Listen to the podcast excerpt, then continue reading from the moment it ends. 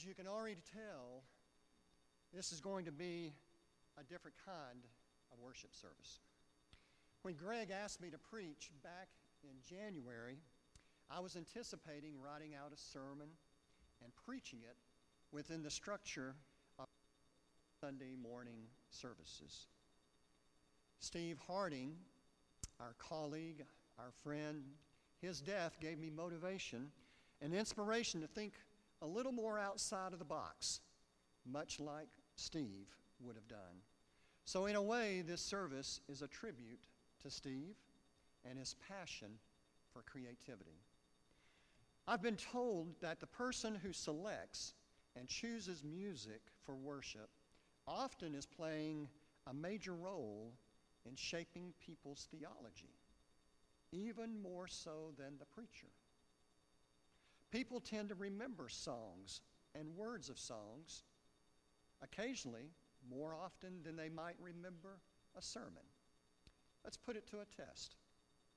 Count up the number of sermons that you can remember. Now think of all the hymns and songs that you can remember. There are over 800 hymns in our hymnal, and probably over 100 songs in our Emerge library. Behind every hymn and every song, there's a story.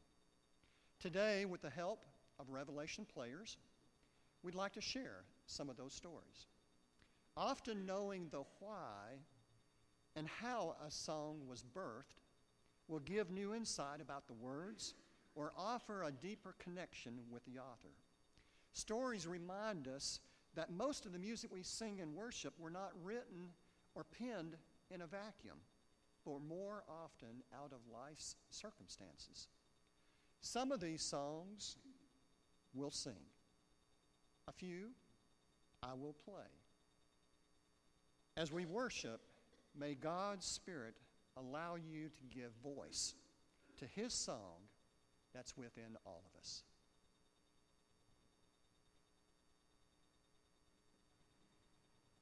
Meet Joseph Scriven. He was born in Ireland in 1819 and was the son of a captain in the British Royal Marines. After receiving his university degree from Trinity College in London, he quickly established himself as a teacher, fell in love, and made plans to settle in his hometown. Then tragedy struck. As Joseph was traveling home on the day before the planned wedding, he came upon a horrible scene.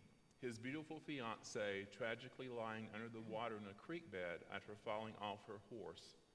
The fall had broken her neck and had killed her. Overcome with grief, Joseph left Ireland to start a new life in Canada. He established a home near Ontario where he met and fell in love with Eliza Rice. Just weeks before she was to become his bride, she suddenly grew sick and in a matter of weeks died. A shattered Joseph turned to the only thing that had anchored him during his life his faith. Through prayer and Bible study, he found not just comfort, but a mission. The 25 year old man took a vow of poverty, sold all of his earthly possessions, and vowed to give his life to the physically handicapped and financially destitute. Ten years later, Joseph received word his mother had become very ill. The man who had taken a vow of poverty did not have the funds to go home and help care for her. Heartsick and feeling a need to reach out to her, he wrote the story of his life in three short verses he called, What a Friend We Have in Jesus. Later, Joseph commented, The Lord and I together wrote the song. Several of his friends got a copy and took them to a music publisher. It was soon published as a poem, coupled with a melody by Charles Converse and introduced throughout America by the great American evangelist Dwight L. Moody. Instead of thinking God was punishing him, Joseph Scriven cherished God's friendship through all of this hardship, a friendship he discovered in prayer. May we learn that our relationship with God will grow the same way, in prayer.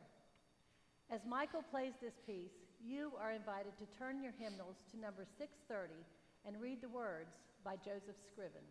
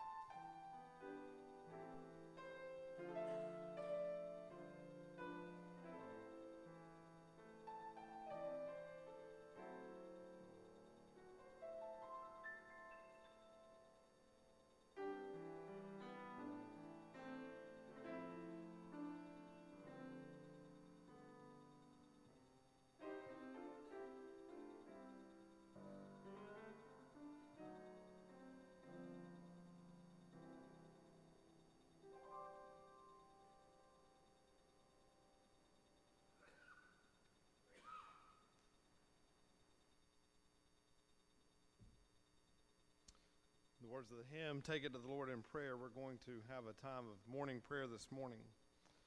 And I'm going to pray some, some statements and then give you a moment each time to think of a way to specifically pray for somebody related to that area that, that you know, to make it more personal uh, in your life. So join me in a moment of prayer and intercession for others. God, we pray for the church, your church that we may be a people filled with gratitude for all the blessings and gifts that we receive each day.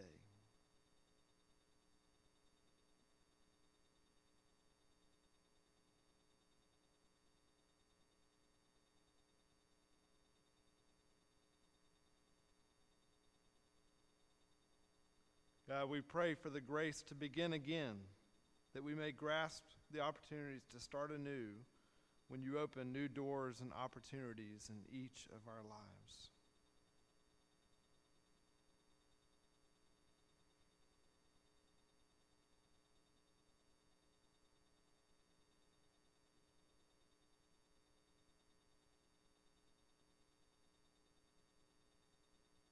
God, we pray for the deepening of our relationship with you, that through our awareness of all of your gifts to each one of us, that we may draw closer to you, the giver of each of those gifts.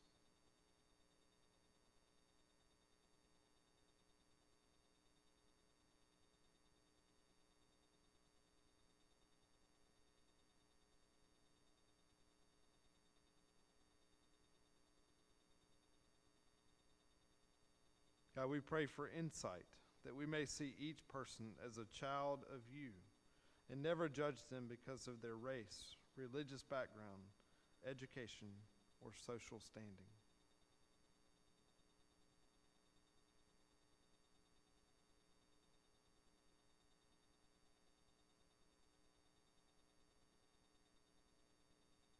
God, we pray for those who are ill, particularly those with long term diseases, that they may know the renewing and comforting touch of you.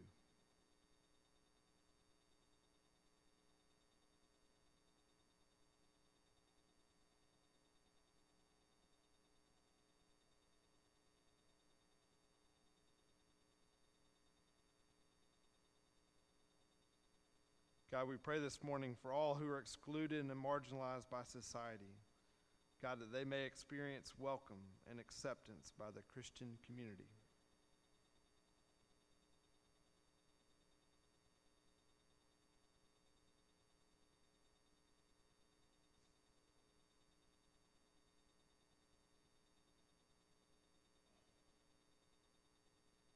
God, we pray for an appreciation of the ordinary that we may be open to how you wish to touch us and work in and through us through the gift of each new day, the people in our lives, and the ordinary events of our lives.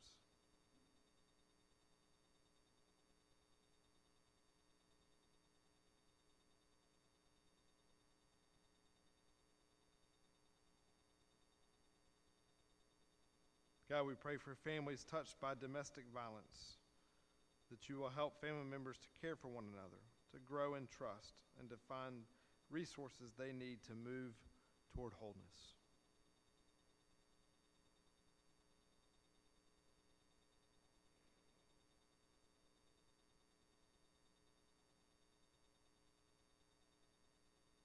God, we pray for those recovering from surgery, that you will restore life and wholeness to them and to their families.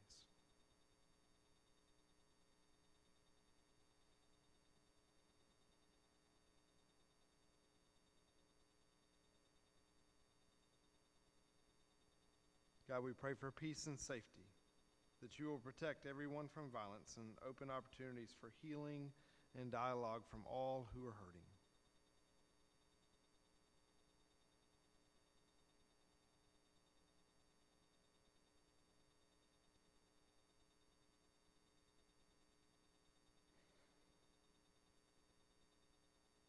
Oh God, we offer these thoughts, these concerns, these people that come to our mind up to you in prayer, knowing that you know each situation intimately, that you hear it and understand it and sit with us in it. So, God, thank you for hearing our prayers. Thank you for allowing us to bear them with you. It's in your name we pray. Amen. The story behind Tommy Walker writing He Knows My Name is one example of what God can do if we follow through in obedience to Him. The year was 1996, and Tommy was the worship leader at Christian Assembly Church in Los Angeles, California. His pastor, Mark Pickerel, wrote a sermon of the same name and asked Tommy to write a song to go with it. As Tommy wrote it, he thought it was turning out to be the worst song he'd ever written. But he just went ahead and finished it, knowing the greatest enemy of songwriters is unfinished songs. He just kept going because he had the sense in that moment that this would be a simple act of obedience to God. The inspiring part of this story is the testimonies of people all over the world that have been touched by this song.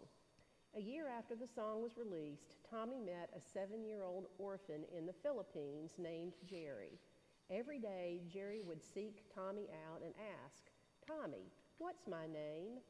It dawned on Tommy that not many people on this earth knew this abandoned, extremely poor boy's name. But Tommy was able to tell him that God, his heavenly Father, did, and that he was special and God had a purpose for his life. Tommy recounts that he's had the privilege of telling forgotten people in many parts of the world, both rich and poor, that God knows them and is calling their name. These inspired words remind us that we are special in God's eyes. We each have a Heavenly Father who loves and cares for us so much that our individual name is known. With the population of the world now over 6 billion, the world can seem impersonal at times. It can be a sad and lonely place. Some days we all feel like we're just a number, obscure and unimportant. We wonder if anyone really cares. But every time a tear falls from our eyes, God sees it. He understands and even cries with us. If no one else in the world cares, God does. There's a lovely verse in Psalm 56 8 that says, You have kept a record of my days of wondering. You have stored my tears in your bottle and counted each of them.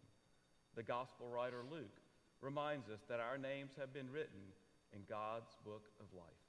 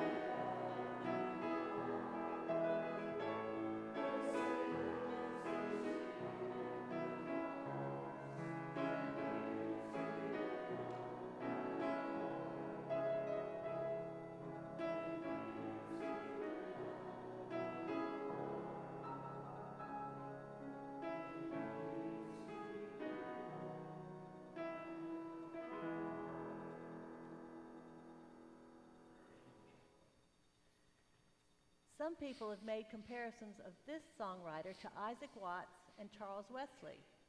His name is Stuart Townend, and you may be familiar with some of his more popular songs In Christ Alone, How Deep the Father's Love, and The Power of the Cross. Often teaming up with Keith Getty, who provides the melody, Stuart's songs bridge different musical and cultural genres and reach into every corner of the globe. Stuart was born in 1963 and grew up as the youngest of four children in a Christian family in West Yorkshire, England. Music was a large part of his family, so it was no surprise he started playing the piano at the age of seven and actually taught guitar to himself as a teenager. Today, Stuart, along with his wife and three children, attend church at Emmanuel in Brighton, England. He is often called upon to lead worship, but it is as a songwriter that Stuart knows he has had the greatest impact on the worldwide church. Writing songs with deep theological content is the passion of his heart. According to Stuart, it is so important that our lives are built not on our feelings or circumstances, but on the Word of God. And songs can really help us to meditate on and retain truth.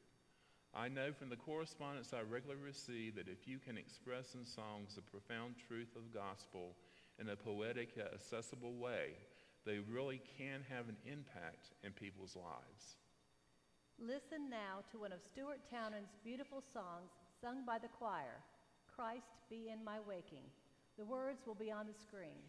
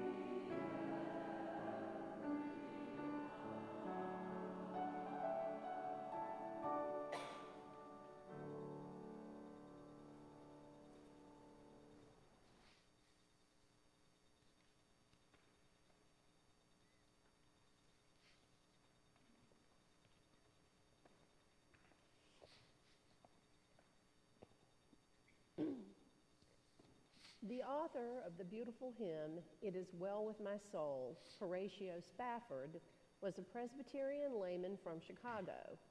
He had established a very successful legal practice as a young businessman and was also a devout Christian. Spafford's fortune evaporated in the wake of the Great Chicago Fire of 1871. Having invested heavily in real estate along Lake Michigan's shoreline, he lost everything overnight. In a story reminiscent of the biblical character Job, Horatio's son died a short time before his financial disaster, but the worst was yet to come.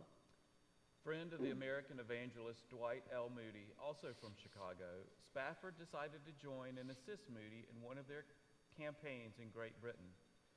Desiring to give his wife and four daughters a vacation in Europe, Spafford booked passage for the six of them on the SS Ville de Havre in November of 1873. Due to some unexpected last minute business developments, Horatio had to remain in Chicago, but sent his family on ahead. He expected to follow in a few days. On November 22nd, the ship was struck by the Loch Earn, an iron hulled Scottish ship vessel, and it sank in 12 minutes, carrying with it 226 of the passengers, including the four Spafford children. A sailor rowing a small boat over the spot where the ship went down spotted a woman floating on a piece of the wreckage. It was Anna, Horatio's wife. He pulled her into the boat, and they were picked up by another large vessel, which nine days later landed them in Cardiff, Wales. From there, Anna wired her husband a message that began Saved alone, what shall I do? Horatio left immediately to join his grieving wife. As Horatio approached the area of the ocean thought to be where the ship carrying his daughters had sunk, he was inspired to write the words to It Is Well With My Soul. Please take a hymnal and turn to number 705 and read the words as Michael plays this.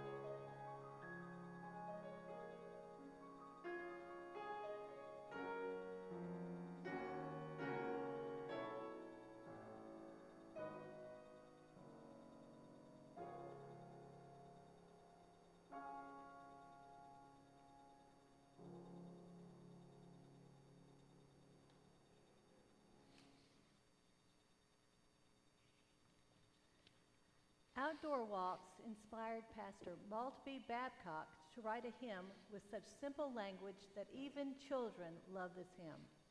Babcock was known both as an amateur skilled music- musician, playing the organ, piano, and violin, and recognized as a university sportsman with achievements in swimming and baseball. Babcock had a practice of taking morning walks to the top of a hill north of Lockport, New York, where he lived, so he could take in a full view of Lake Ontario and the surrounding country.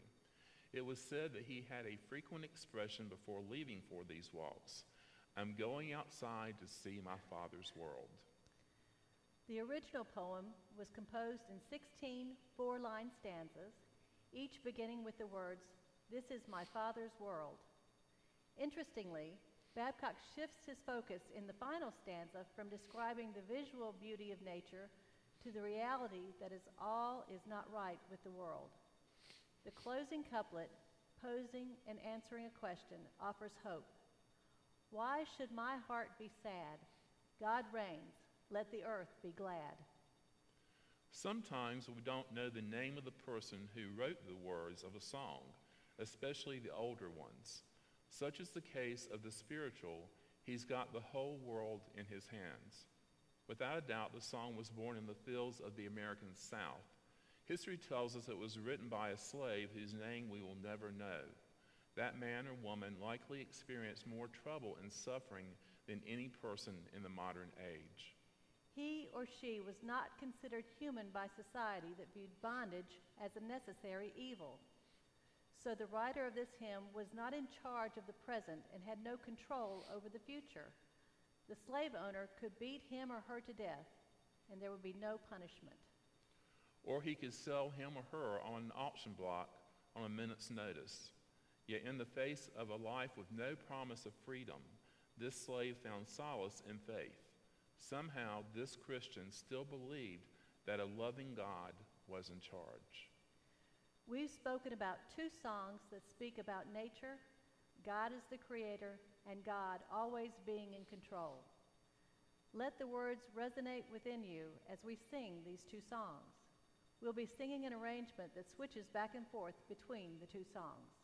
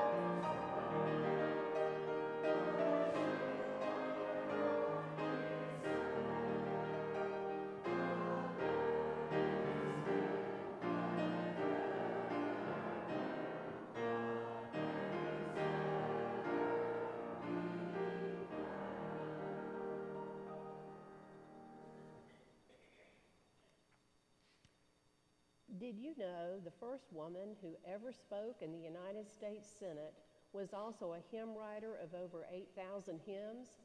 By the end of the 19th century, Fanny Crosby was a household name. With more than 100 million copies of her poems, hymns, and gospel songs published, Fanny was also known for her teaching and her rescue mission work.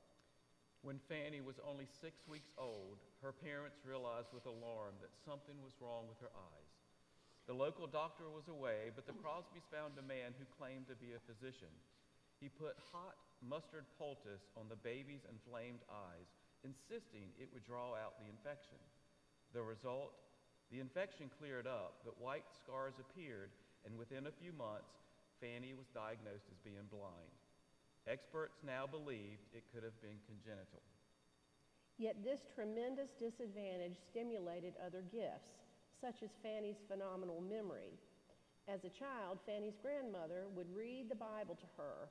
Starting at age 10, Fanny would memorize five chapters of the Bible each week. By age 15, she had memorized the four Gospels, all of Proverbs, the Song of Solomon, and many of the songs and vast portions of other books. Fanny viewed her blindness as a special gift from God. At an early age, Fanny accepted a contract to write three hymns a week. As a result of the pressure to meet deadlines, she often prayed for guidance to come up with words. However, one day in 1874, she prayed for more material things. She had run short of money and needed $5 for her rent that was due. There was not any time to ask her publishers for an advance, so she simply prayed for the money. Shortly after the prayer, a stranger knocked on her door. The man said that he admired her and liked her hymns. In the parting handshake, the admirer left something in her hand $5. As the recipient of this unexpected good fortune sat in her room meditating on the goodness of God, the lyrics of this song came to her mind. Can you relate to Fanny and how God miraculously provides? When you recognize a blessing in your life, do you give thanks? As we sing this Crosby hymn, remember it's a product of someone who walked by faith and not by sight, literally. Shouldn't we do the same? Joshua will now come and share additional ways how you might respond this morning.